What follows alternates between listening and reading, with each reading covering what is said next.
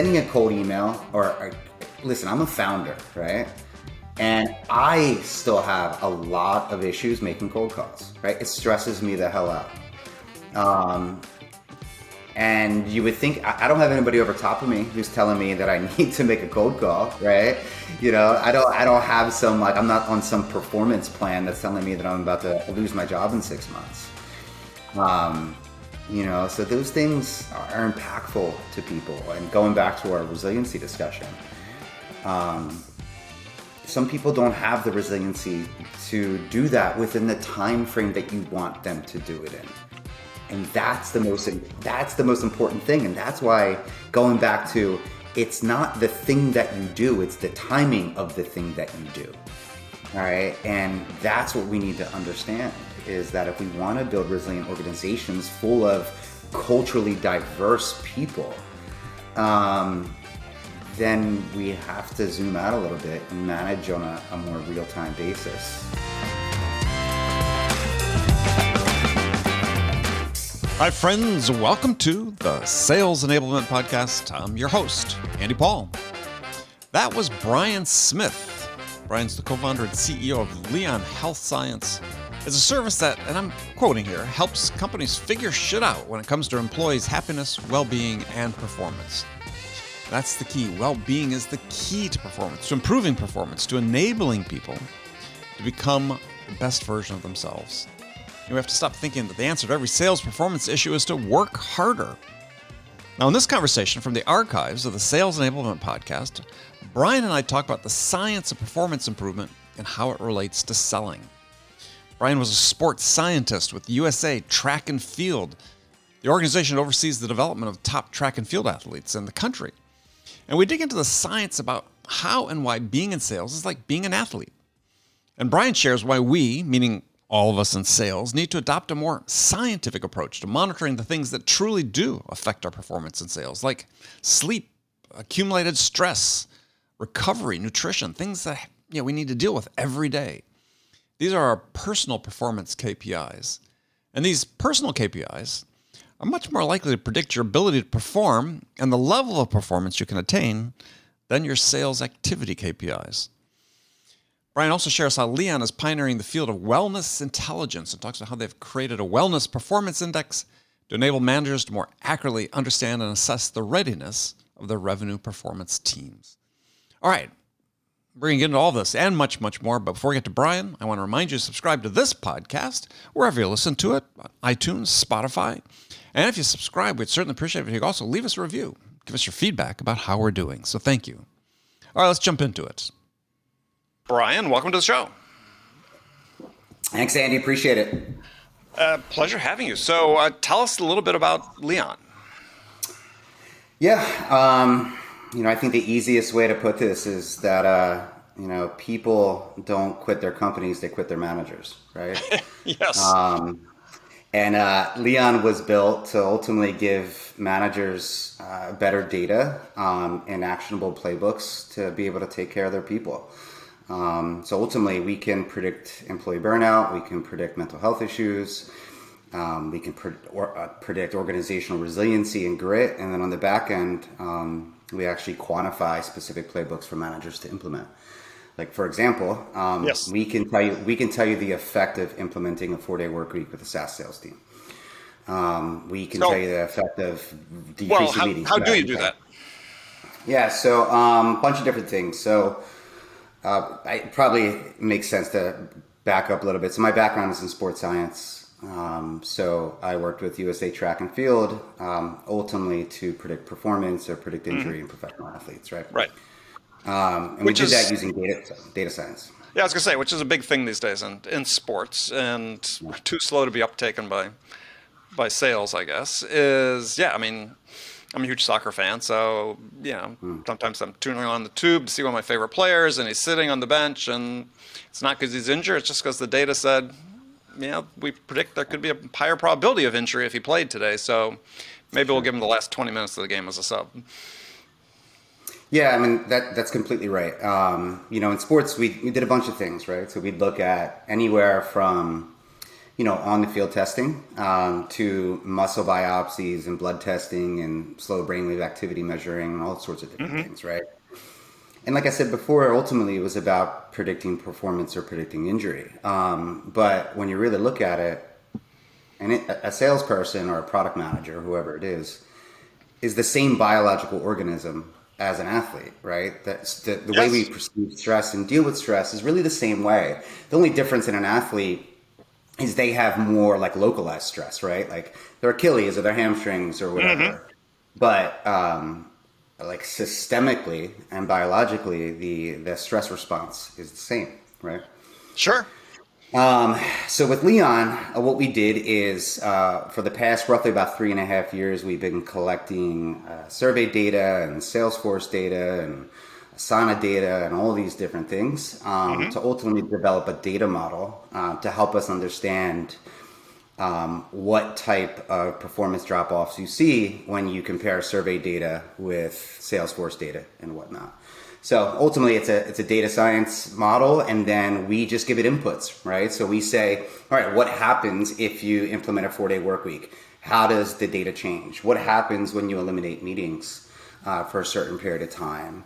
Um, or even on the opposite side, because um, this is where it's pretty cool, is we don't just tell you the teams that are beat up. We actually tell you the teams that are actually highly recovered as well, right? Because in sports, we're ultimately trying to drive adaptation, right? Mm-hmm. Like we're trying to cause stress right. and understand what happens. So uh, with Leon, we'll actually tell you the companies that are highly recovered or highly resilient, and then provide you recommendations of how you can actually increase stress, be it K P Is or O K Rs or whatever that is. Well, increase stress without increasing well-being. Without right, decreasing so, well-being, excuse me. Right. So exactly. So ultimately, it's it's not about the giving of stress that is the problem. It's the timing of that stress. Sometimes giving stress is a good thing, right? Because that causes an adaptation. It causes sure. an increase in performance. Other times it's not. So we'll tell you the, we call them growth windows. We'll tell you the window of opportunity that you have with your specific team right now. And you either support them or you challenge them. Does that make sense? Yeah. Well, I mean, and I understand some of the physiology physiology behind adaptation, but I mean that that works in sort of a you know muscular or a, you know aerobics standpoint. But yeah. you know, and if you're not sort of tracking those physiological factors, how do you tracking adaptability? Yeah, sure. So um, one of the things that we tested is we looked at the viability of using sort of uh, survey and questionnaires and compared that against H R V measures, right? So we were able to show, and actually sport has shown this as well, that a wellness questionnaire done at a specific cadence is just as predictable for overall systemic stress as heart rate variability is. Um, you just got to remove some of the noise out of the data. Right. Um, so yeah, so I mean, quite honestly, if an employee tells you they're stressed out, most of the time they are actually stressed out. And from there, you just have to understand if you back off or you give more stress or, or whatever. Yeah. Well, I mean, that that's sort of the, the thing, right? So there's a mm-hmm. survey that's just going to be released or has been released as part of Mental Health Awareness Month this month sure. from uncrushed dot org of yeah. sellers. And one of the notable sort of findings was that virtually seventy-five percent of the respondents said they felt extremely stressed or stressed. Uh, you know, is that, you know, it gets into that issue that we were sort of talking about before is, is yeah, sales is, is uh, you know, there's a certain element of stress that you're not going to be able to erase from it. But, mm-hmm. yeah, we seem to have gone beyond the tipping point, right? And so what's what's the role of the organization? What's the role of managers to be able to tamp that down and make it more productive? Right. Um, you know, so if, if you look at it, the the goals that we have as a company are the goals ultimately that we have, right? Mm-hmm. They don't necessarily change. That's sort of the, the object of control, right?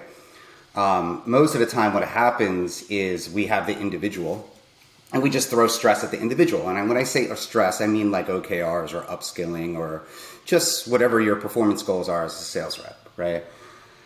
Um, what we need to understand is that stress isn't necessarily the bad thing, right? It's the timing of the stress, all right? So what I argue is that we need to be more careful about how we organize and structure a period of performance for a group of sales teams, right? So that might be introducing back off weeks, right? That mm-hmm. might be reducing, you know, your your uh, sales performance numbers, either if it's calls or meetings set or whatever it is, for a certain period of time. Mm-hmm. So we need to like almost build in from an athlete perspective, like uh, peak weeks and recovery weeks, right? Mm-hmm. Where you can allow this sort of like high performance, but then recovery, and then high performance and recovery, right? Because ultimately what's happening is we're looking for this linear curve of performance, right? Like we always right. want to have that, like that uh, fit. I say fitness, but I mean that on more of like a, a biological level, or more of right. a, uh, not necessarily to be on a run a mile. We want that fitness curve to continuously go up. But what ends up happening with our, with sales performers, uh, we introduce stress, and we continually introduce stress. All right, without back off weeks, without recovery periods, with anything along those lines. And what ends up happening is that overall fitness of that individual drops, right? So over mm-hmm. time, our employees are, their their their their uh, resiliency or their grit or adaptability is decreasing over time. Sure. Where we need to be able to have that increase over time, right? So to answer your question, we just need to be smarter about how we give stress and set goals and, uh, you know, understand schedules and things like that. Because that's the only way that's going to change, right? Because stress is always going to be there. The goals of the company are always going to be there. Mm-hmm. You have to be smarter about how you manage it. Right. And to your point, I mean, the way you, you train for a marathon, right, is to be able to mm-hmm. take on more stress, right, uh, ultimately. So, and I agree that that, that seems very useful. But it seems like the sort of barrier, if you will, really mm-hmm. comes from the management ranks, right? Because they are the givers of the stress uh, more often than not. And certainly in sales, you know, we still have the sort of endemic macho attitude about suck it up, do what you got to do, so on and so on and so forth. What are you seeing in terms of your sales efforts when you're talking to companies about sort of management receptivity to this type of, of data, and whether they're prepared to do anything about it? Because, you know, I could give you a chapter and verse about things that we've talked about in sales that managers need to do to help drive improved performance, and there's not much in the way of adoption of these things. Yeah, um, I agree. Um, and we're sort of going through this right now, right? Where, you know, Leon is a product built for managers. Um, But as soon as we start talking to managers about burnout or health or, or anything along those lines, the the tendency is to sort of kick it up to H R, right? and, and that th- that this is not a, a manager problem. Yeah, don't bring um, your don't bring your personal shit to work. Exactly. Even though it's work exactly. induced, but yes, go ahead. Yeah, um, you know, I, I think we're we're starting to see where managers are becoming more like coaches, right? Like this is that sort of future of work concept, where you know they're they're more coaching individuals rather than just prescribing stress, you know, like you said. Um, but yeah, that, I mean, definitely the barrier is there that managers, in a lot of ways, don't feel like they they need to manage this process, right? They say this right. is my goal. My job is to push the number, and that's it. Mm-hmm. You know. But that, and, you know, and you so you had that same exact process in sports, right? For like, you know, the nineteen seventies and nineteen eighties, it was like, you know, my job is to win a, a Super Bowl or win a gold medal. So I'm just going to destroy my team while I do that. But, right. you know, obviously they smartened up and realized that the, the athlete or the employee is ultimately the asset, right? And you need to be able to manage that asset appropriately. Well, that seems to be the big gap. And I've talked about this on the show a lot, is the big gap between other performance-based pursuits like professional sports and sales is, A, we don't look at the seller as this athlete that uh, needs to be coached and nurtured and and trained a certain way. Um, I was wondering how, I mean, I think what you're doing is a way to sort of try to close that gap because, yeah, I mean, we look at, uh, just look at the way, you know, soccer teams staff their, their teams in terms of the coaches, the nutritionists, and the, the physios, and, and the, the sports psychologists, and, you know, we could have large sales organizations with two hundred sellers, and they have none of those things. You know, no specialized knowledge that comes in. And I said, that's why I'm excited about what you're doing. It's it's beginning to do that, but it seems like to really make it happen, yeah, there has to be this cultural shift that says you have to look more holistically at performance as opposed to just did you make the number of calls today. Mm-hmm. No, um, you're completely right. I, I think a lot of that comes down to is, you know, I, there's a there's a great book called uh, Why Zebras Don't Get Ulcers. Have you ever read it? I've heard of it. I haven't read it. Yeah, it's by so it's by Sapolsky um, out of uh, out of Stanford, and it's really it's a book about stress. Um, you know, and there was one study that he talked about about uh, uh, Holocaust survivors, right? Mm-hmm. Um, and then uh, Holocaust survivors, what they did is they looked at uh, two or th- like I believe two generations later. Um, and that they looked at the ability of their great-grandchildren to be able to adapt to stress, mm-hmm. right? Uh, and what they found was that the their great-grandchildren lacked a certain hormone or an abundance of a hormone to adapt to stress, mm-hmm. right? Um, because ultimately their great-grandparents who survived, you know, the Holocaust, you know, depleted that biological ability, right? And this is this concept of epigenetics. And the reason I bring this up is... it's important for managers to understand that, you know, it's N equals one. None of us are exactly the same. All right. The way that I adapt to stress and the way that you adapt to stress right. are two very, very different things. So I think it starts with a manager's understanding that there is no um, blanket manager style or, you know, goal structure or anything along those lines that work. And that ultimately you do have to manage on a one-on-one basis. Um, and then from there, then you have to be able to be, you have to have a toolbox to understand the type of strategies to implement, right? To improve mm-hmm. these type of things. I don't think just managers have a good understanding of how to improve those things. And then going back to my last statement, the science behind it. Right. Yeah. I mean, I, I and this is not to critique sales managers, but we don't right. train them or enable them at all in the science of performance improvement. Yeah. You know, the answer was always work harder or, you know, change these three words on the subject line of your email or say these three words at this time in this call. And it's not really done on the one-on-one level the way that, that it should, even though, yes, coaching is, you know, future business, but the uptake's pretty slow, right? And that's why I'm sort of excited by things you're doing is is for the managers who are open-minded to this, um, yeah, it gives them something to say, look, yeah, this is this is a possibility of unlocking another aspect of what actually improving performance, looking at an individual level. I mean, there's some people that, we have a guy that, we have an episode on our show that interviewed Brandon Fluharty that's that's uh, developing this venture to talk about, you know, the physiological aspects of performance and how that relates to sales, sleep, you know, rest, recovery, stress. Um, very important. Yeah, no, um, you know, and, and, and it's really not that hard, Andy, to tell you the truth. Um, you know, to, to give you like sort of in a general example, you know, for any of the sales managers listening, like all you really need to do is to develop a, a three question survey on a scale of one to five, right? Asking about mm-hmm. stress, asking about sleep, and asking about recovery. Mm-hmm. Um, and then maybe do that before and after a sales sprint, right?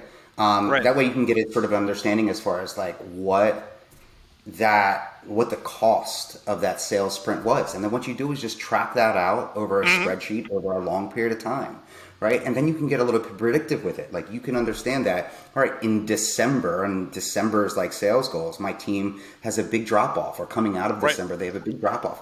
Why is that, right? right? And then maybe what you do is you come into the next following year into December, maybe you back off a little bit, right? Maybe you give them a recovery week before December starts mm-hmm. or before that next sprint. So it gives you a little bit more intelligence, right? You just need to be able to zoom out um, a little bit and just understand exactly what's happening with your team and within your organization. From there, then you can make decisions, right? Then you can talk about reducing hours or eliminating meetings or whatever that is. Or even on the opposite side, giving your team more autonomy. Right? Mm-hmm. We talk about autonomy, but if a team is really burnt out, giving them our autonomy, autonomy is not going to be a good thing, right? Because at that point, they need more support. Right. They don't need to just be left alone and tell them to go work on a side project. Right. Um, you know, well, yeah, I think so. the, the key is, right.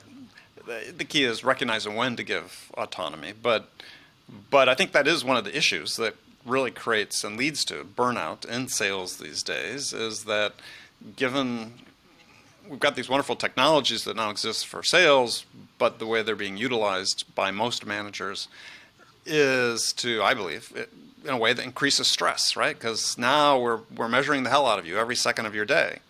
When, to your point before, is is much like coaching needs to be done effectively on a one-on-one basis, is, hey, every salesperson has their own unique way of, of looking at the world, responding to the world, engaging with the world. And rather than use the technology to take a more blanket approach to it, is we need to use it like a tool like Leon to say, hey, here's a more individual approach, and I can help this person fine-tune what they're doing to perform at a higher level. Yeah. No, I, I, I completely agree. And, you know, one of the funny things about this is that we make a lot of assumptions when we do things, right? Mm-hmm. Um, especially when it comes to management. Um, you know, in, in H R, you always have this concept of like, let's buy everybody Headspace. Like, that's going to solve everything, right? Right. But little do they realize that, like, you know, that's, for a lot of people, that's not the right fit, right? Like, wellness and health, and especially mental health, is so subjective. Mm-hmm. Um, and it's ingrained in almost our biology to a certain extent as far as how sure. we recover. Um, you know, it, and it's driven from trauma and a bunch of other things.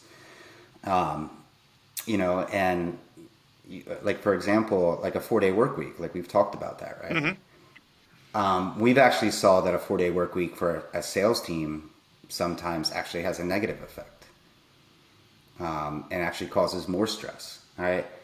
And understand that, like, a sales team is very different than a product team, right? Because it's not like when they implement that four-day work week, they're reducing goals. It's not like they're, by that reduced hours, um, the company is now increasing salary to a certain extent to make up for potentially the missed bonuses that you might have or the potential missed deals, right? Um, so that's where we get into this sort of concept of like understanding the strategies that we implement. Like, you know, you tell someone to eliminate meetings. Like, I'm a salesperson. I'm like, what the hell do you mean eliminate meetings? Like, I can't do a meeting on Friday? Um, well, I, I presume you're talking about internal meetings, the bureaucratic type that take away from selling time, but yeah. Yeah, so like, um, so all those, you know, all those things matter, right? And you have to be able to, if if not quantify, at least understand the, uh, the effect that you're trying to get with mm-hmm. the strategy that you implement. Well, I think your point is really the one that, that a lot of us are sort of driving at when we talk about performance improvement, is that every little thing matters. You know, just as uh, oftentimes, and I'm not the only one, cite this example of Dave Brailsford, who ran the Sky bike racing team for Tour de France, who was famous for coining this phrase, you know, the aggregation of marginal gains. You know, there was nothing too insignificant for him to turn his attention to, to try to get that that one, not even one percent, that fraction of a percent improvement, because over a you know twenty-three hundred mile race over twenty-one days, uh, the margin of victory could be a couple of minutes, which means less than a second a day, right? I mean, it's like razor thin, and I think the same thing is works in sales, right? We have to sort of assume that increasingly, as products become more commoditized and barriers to entry drop, that our margin of victory is going to be razor thin. So what are the things that we can look at? And there's nothing too small, but what are the things we can look at to try to improve overall performance? And that's why, you know, I love this idea of looking at wellness and mental health and some of the physiological things that we just don't consider, even though we are in nominally this very sort of competitive athletic field. No, I, I and I agree. And, and to your point before, you know, uh, you know, we all love Gong, right? Or, you know, any of these companies. Um, well, you want to say Ring D N A here because they, they Ring D N A, that's right. I'm sorry. You, you can edit that out. Sorry. I totally forgot. Um, so just edit it out. We all love Ring D N A, um, you know, but, and we're given, we're giving great insight and great data, you know, into managers. But like mm-hmm. you said, that does increase stress to a certain extent, you know, to now know that every call that's listened to or monitored or whatnot um, is going to be assessed. You know, it's, it's tough. You know, and there's obviously value in it from a company standpoint, and it's it's it's a needed thing. But you also have to back that up. That if you're going to introduce more stress to your people, and you're going to introduce more monitoring, that you have to have it on the opposite side, mm-hmm. right? That you have to be able to understand that you are increased total, you know, stress load on the individual. Then how are you going to counteract that on the back end? Mm-hmm. Yeah, no, I, I, it's fascinating to think about, right? Because hopefully we are moving beyond, like I said, sort of the, the Stone Age in sales where, yeah, we fundamentally manage it the same way we did one hundred years ago. Is we have all these tech, the thing I've been advocating on the show is we have all these tools and technologies, things like Leon coming out. We need to start taking advantage of them to help people become the best version of themselves. Um, and so, yeah, it seems like the barrier really is, really starts with, with management. And so as sort of interested as I was going through all your materials is like, okay, so when you're doing these assessments and you're doing these these uh, wellness indexes and so on, are you including management in there? Because surely they feel stressed just as much as the sellers do. Totally. Yeah, totally. They're, they're part of the teams that when we when we do assess these type of things.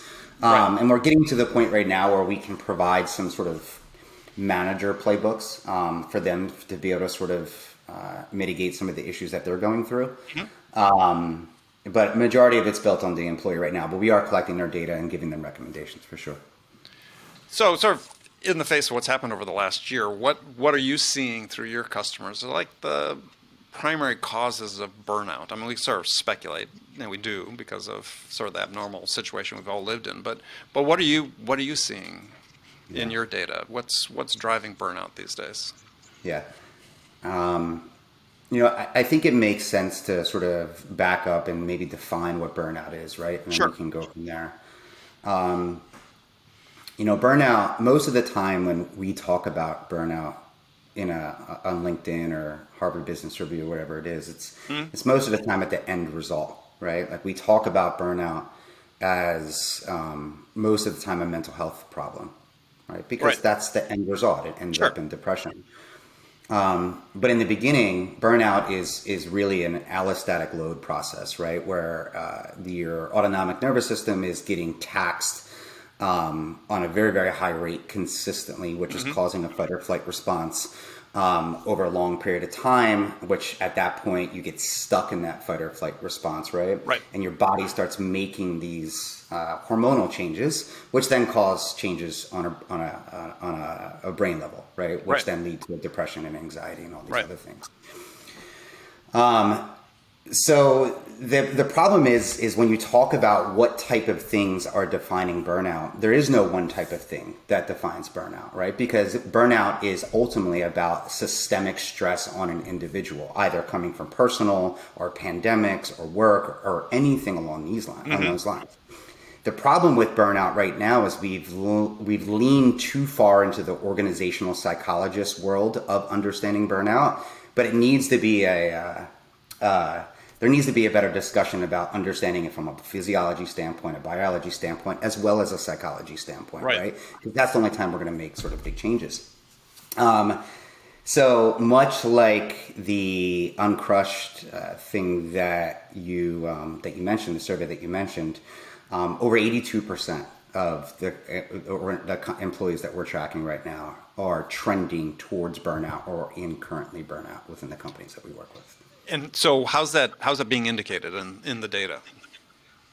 Um, how's that being indicated? Meaning what are the, what is causing that? Yeah. I mean, if you're a manager looking at a, a report, you know, or one of sure. your indexes, what are they seeing? What What's the indication? Is it, uh, I don't know, I, I've, absenteeism? Is it, you know, workload? What What are you seeing that says, hey, yeah, this is um, red flag? You know, I, we don't we don't really assess it that way, to tell you the truth. Okay. We don't. We're looking at total total stress load of an individual, all right, to understand what it's affecting that. Now, there are, and we did that purposely. And the reason that we do that is because we don't want it to take into account that either company culture is affecting burnout, because we that removes the concept of that the person's personal life can't be affected. All right, and that doesn't add to that, right? So when we only look at burnout on an organizational structure, mm-hmm. all right, then you're removing probably eighty-five percent of the other person's life that is adding to that, right? Right. Um, so to answer your question, we don't know, right? We just know that people are highly stressed out, and that the way that we go about trying to fix that is is by implementing some sort of right. strategy to help them recover. Well, it's just interesting how what data you're gathering to indicate that the burnout is trending in a certain direction. Is this survey data that people do as part right. of your, your app? Yeah, so it's a combination of things. So um, we have uh, Apple HealthKit data, all right? So that could be either measuring H R V or heart rate or sleep. Mm-hmm. Um, we have survey data um, as well as some beta testing we're going through with Salesforce data coming in. So all that combined with survey, right. Salesforce, and Apple HealthKit data gives us a composite picture as far as what's going on individually. Okay, so you do integrate data from like wearables and so on if somebody has yeah. a, a Whoop or an Aura or, or what have you. Correct, yeah. Oh, okay, well that's, that's cool. I've got my new, my new uh, Eight Sleep yeah. uh, pod cover, which is uh, trying to help me sleep better, but um, yeah, I mean, every morning I wake up, look at my uh, look at my sleep dashboard, my sleep debt, and and uh, my H R V, and so on. Yeah, and it's it's really interesting too. It's like when you start taking in the physiological stuff, um, there's a lot of variables there, right? Like, 'cause some people have um, higher H R V, some people have lower H R V, and some what, of the times the problem with Whoop and whatnot. Why, is, why don't you explain uh, the H R V for people real quickly, just so yeah, they understand yeah, the heart rate variability? Yeah, so heart rate variability is a, a measure of the time in between each heartbeat, right? Mm-hmm. Um, the uh, more variable, um, the more negative, the less variable, the more positive, right? Ultimately, what that's doing is giving us a snapshot of your parasympathetic or sympathetic branches of your autonomic nervous system, all right? So um, ultimately, we're looking for a balance between the two, right? Mm-hmm. We want to be slightly sympathetic, slightly parasympathetic.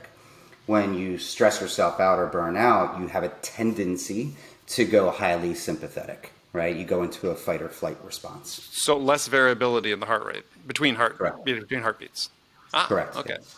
Sort of intuitively um, opposite of what you would think, but yeah. Yeah.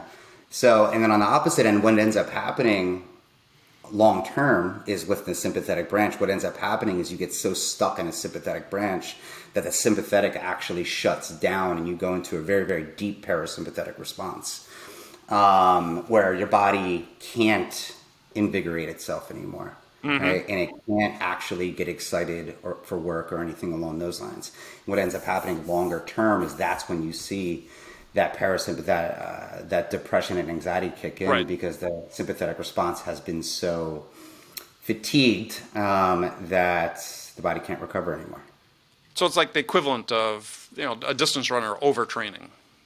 So, one hundred percent. It's exactly yeah. it's exactly yeah. the same thing. There's actually no difference in it um, with the, the on a physiological level right. between burnout and overtraining. We just only look at it from an organizational standpoint. Right.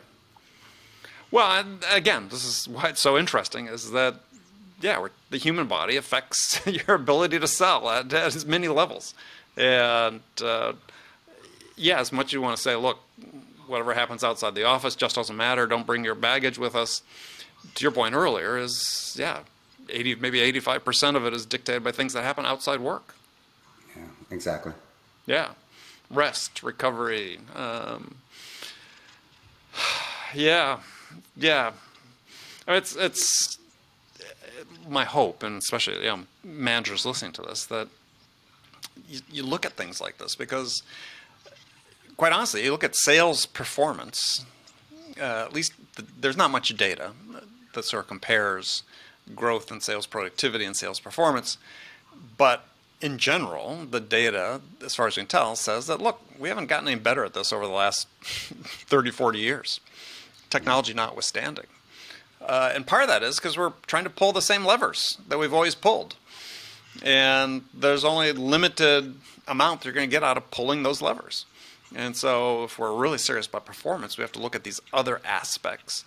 Uh, and if I understand from what you're saying, which I, uh, certainly would make sense, is to the degree we start looking some of this more holistically at performance as individuals, is that we then begin to address at least some of the work-related mental health issues, perhaps, or have the potential to, that we're not addressing today.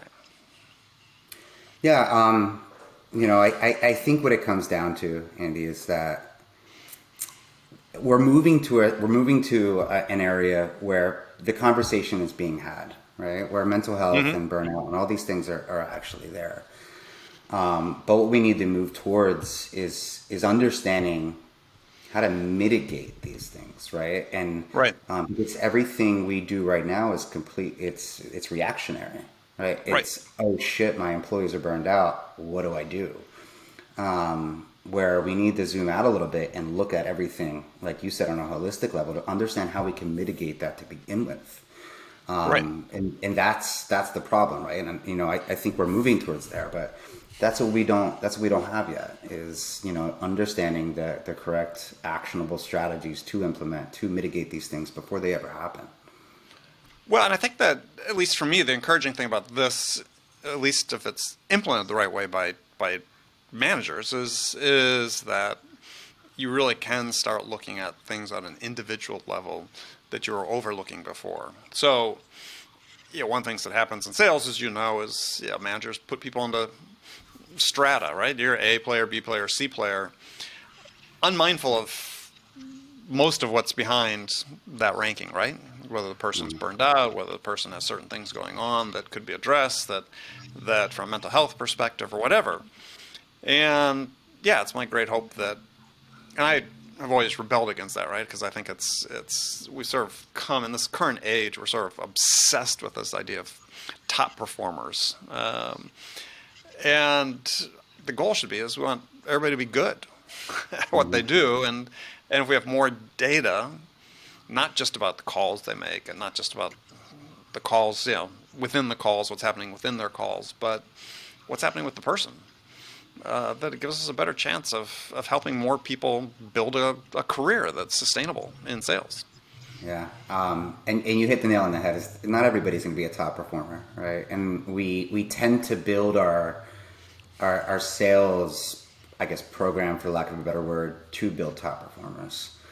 Um, but it's not like sports in that sense, right? It's not like mm-hmm. people are going through, you know, T-ball to Little League to Babe Ruth to, you know, high school to college to pros, right? Like there's there's no graduate, there's no period there where, you know, you like they're they're not getting weeded out, right? When they come yeah, there's to no minor league.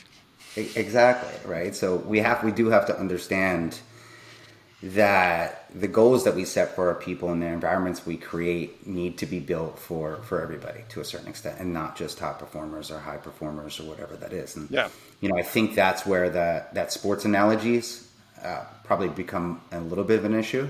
Sure. Um, because. You know, and a lot of times they're they're not a professional athlete, you know, and a lot of times you do have to treat them like they're, uh, you know, a high schooler. I mean, from a from a stress level standpoint, you know. Mm-hmm. Well, this is this is one of the the areas that's of concern to me too. Is is that actually some organized sports at the professional level, again, soccer being an example, oftentimes mm-hmm. do quite well. Is is as part of their onboarding of people into an organization is. As one manager said, yeah, we we train the person before we train the player. And we sort of have this assumption in business and sales in particular that the people we hire have these sort of fundamental human skills, uh, resilience and ability to adapt and so on, that maybe they, they don't have. Maybe they haven't been exposed to environments where they had to develop that. Maybe they've never been, you know, socialized that way. And we should be paying attention to that, and we should say, hey, this is part of what we're doing is, is yeah, we're going to add some time into our onboarding. We're going to add some some learning, some education or curriculum into our onboarding process to to help people with this, because this was so important. Yeah, um, you know, I agree. We've uh, it's it's funny, like that word resilience, right? Because um, it gets thrown, it gets thrown around a lot, and it's a great word. And ultimately, that's what we're trying to do with right. our employees, is that we're trying to make them more adaptable, right? Like mm-hmm. we want to know that if we give them stress, all right, that they're going to be able to adapt to it positively, right? Right. right. But to your point, like resilience on an individual level is dictated by so much that we have no control over. Um, you know, your mother or father probably has more of an impact of your individual resiliency than your manager, your company ever will. You yeah. know, well, well, someone someone once asked me, you know, what's what are the what's the cause of, of poor salespeople? And I said, bad parenting. Um, yeah.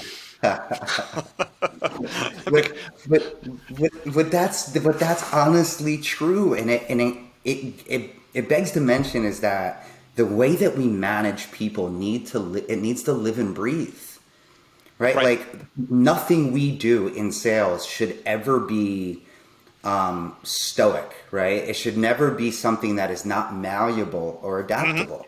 Mm-hmm. Mm-hmm. Um, Because there's too many inputs, like there's too many things that come along. So, you know, again, going back to that N equals one approach, it's, uh, you know, we need to be able to look at everything we do on a leadership standpoint. If it's schedules, if it's, you know, our K P Is or whatever goal structure we implement mm-hmm. to upskilling or whatever.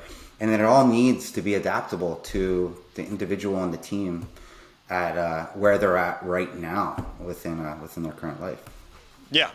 No, I agree one hundred percent. I, I one of the best pieces of advice I ever heard. It was early in my career.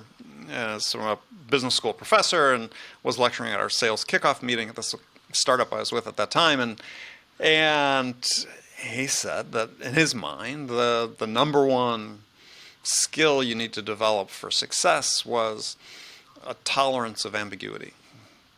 And it speaks to this whole idea of adaptability, right? It's because we live in a world that's full of ambiguity. You know, just look at the rapid pace of change we've seen over the last twenty, thirty, forty years with technology that's changed so much of the way we conduct our lives. Um, you have to be prepared for things changing. You have to be prepared for things being uncertain, for the rules not being clearly laid out, and be able to adapt to operate within those environments. And that fundamentally is what, in my mind, is what sales is about, right? Every time you go talk to a buyer, they may fit an ideal client profile, but you're talking to an individual who has his own unique or her own unique ways of looking at the world and way of gathering data and processing data and, and you know, get, linking and connecting with another person. Every time it's going to be different, and you have to be adaptable to that. If you think that it's all going to fit a cookie cutter process, then you're setting yourself up for, ultimately, burnout. Yeah. No, uh, I agree. You know, I, especially when we look at timelines, you know, especially with salespeople, we love timelines, right? Like we love this idea that within ninety days, you should be here, within six mm. months, you should be here, within a year, you should be there, right? And that, that just doesn't work um, because there's, there's too many inputs that are influencing that timeline, right? right? But everybody is on their own performance plan, right? Mm-hmm. Um, you know, it's, it's like when we first start, uh, a new part, like a, an intern or a, a new employee. We've gotten better at this, um, but most of the time, what happens is we just throw as much stress at that person as we possibly can within the first year, right? It's like a sink right. or swim mentality, right? You know, but if you think about it, if it's a new employee, you know, either he or she just moved out of their parents' house for the first time, is in a new, um, you know, city potentially with a new job and a new social structure. And is probably feeling the most amount of stress they've ever felt in their whole entire life. Oh, absolutely. I mean, look at the way we, we set up our sales development reps and sales organizations. They're the newest, most least, excuse me, least experienced. I was going to say the most inexperienced, but least experienced. Uh, they fit the profile you start talking to. First, for many, probably the first job out of college. And yeah, the stress we level on them with the the expectations of what they're going to do. Uh, with so little training and, and certainly so little training from an, an emotional intelligence standpoint, uh, that's that's almost criminal, because yeah, the most you get from a manager is, oh, rejection. Ah, don't take it personal. It's mm-hmm. like, that's it.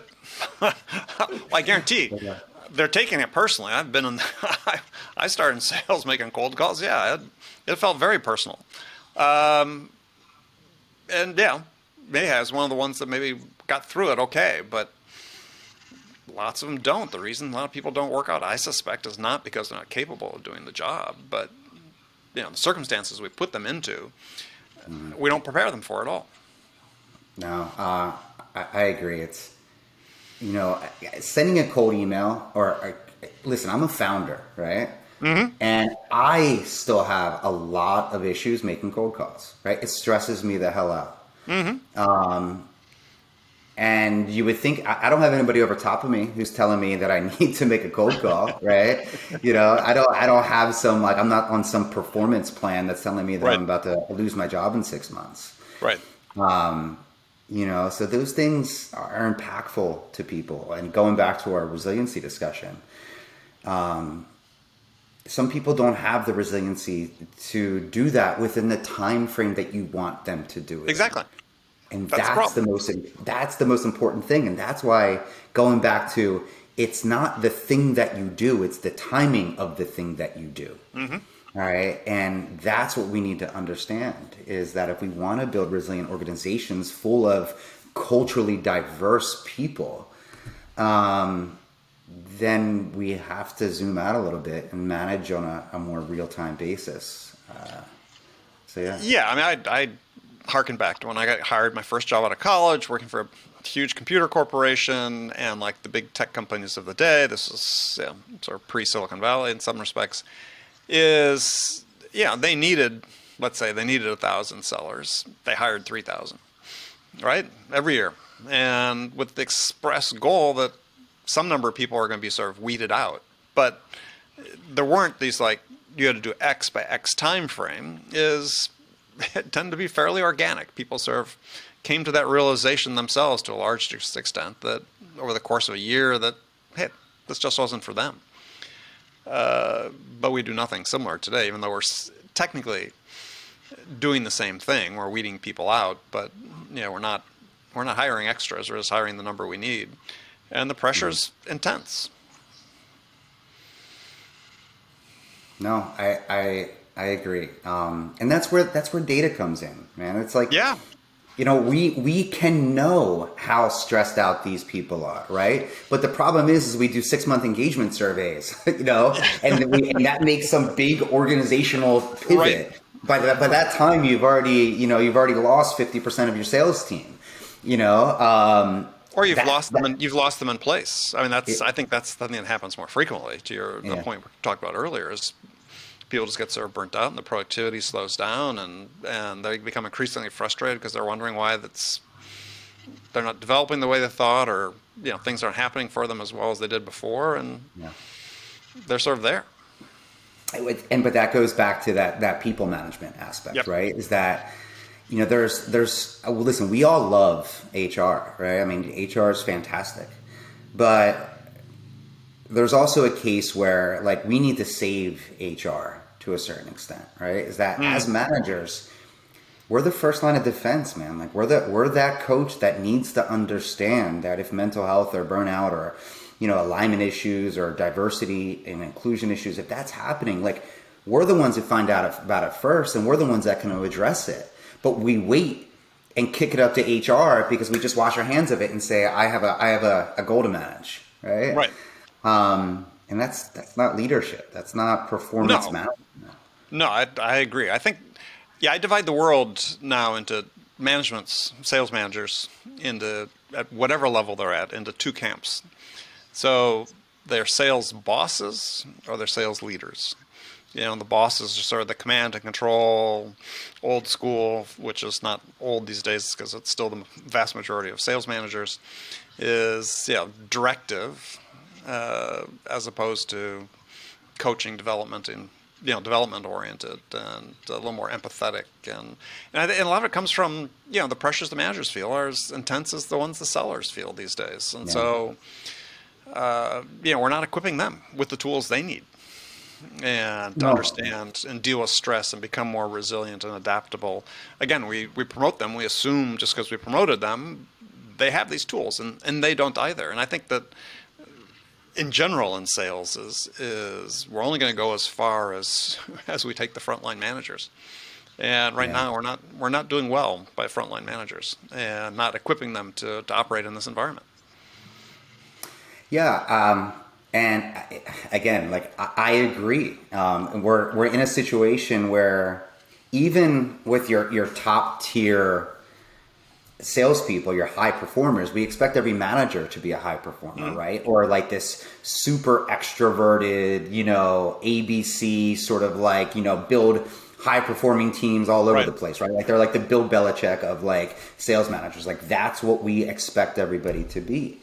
But a lot of times you can be a great leader and not be a great leader. Does that make sense?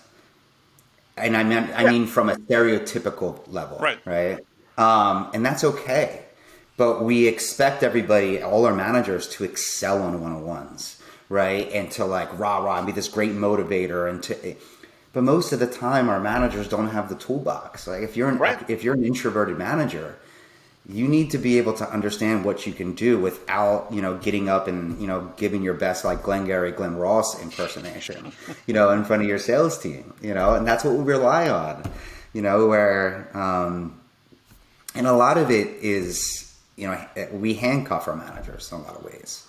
Yeah. You know, like we, we can't, like I should be able, or you should be able to tell your sales team, take two days off, you know, or reduce your hours this week, or mm-hmm. let, you know, let's, you know, let me bring in an expert to talk about mental health. Right. You know, um, without it being an inclusivity issue to a certain extent. Like right. if you gave this person a day off, you need to give it to the rest of the people.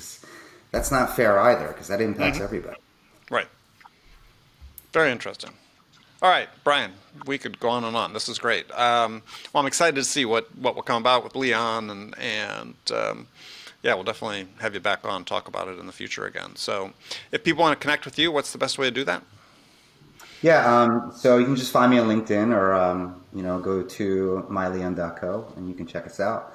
Um, but we have some really good, uh, really interesting data coming out over the next like three to four months now. So I'm excited to show you guys. Oh, good. Yeah, I look forward to seeing it. So, all right, Brian, thank you so much. I appreciate it. Take care. Bye-bye. Okay, friends, that's it for this episode. First of all, I want to thank you for taking the time to listen. I'm so grateful for your support of the show. And I want to thank my guest, Brian Smith, for sharing his insights with us today. If you enjoyed this episode, please subscribe to this podcast, Sales Enablement with Andy Paul, on iTunes, Spotify, or wherever you listen to podcasts. And as always, thank you so much for investing your time with me today. Until next time, I'm your host, Andy Paul. Good selling, everyone.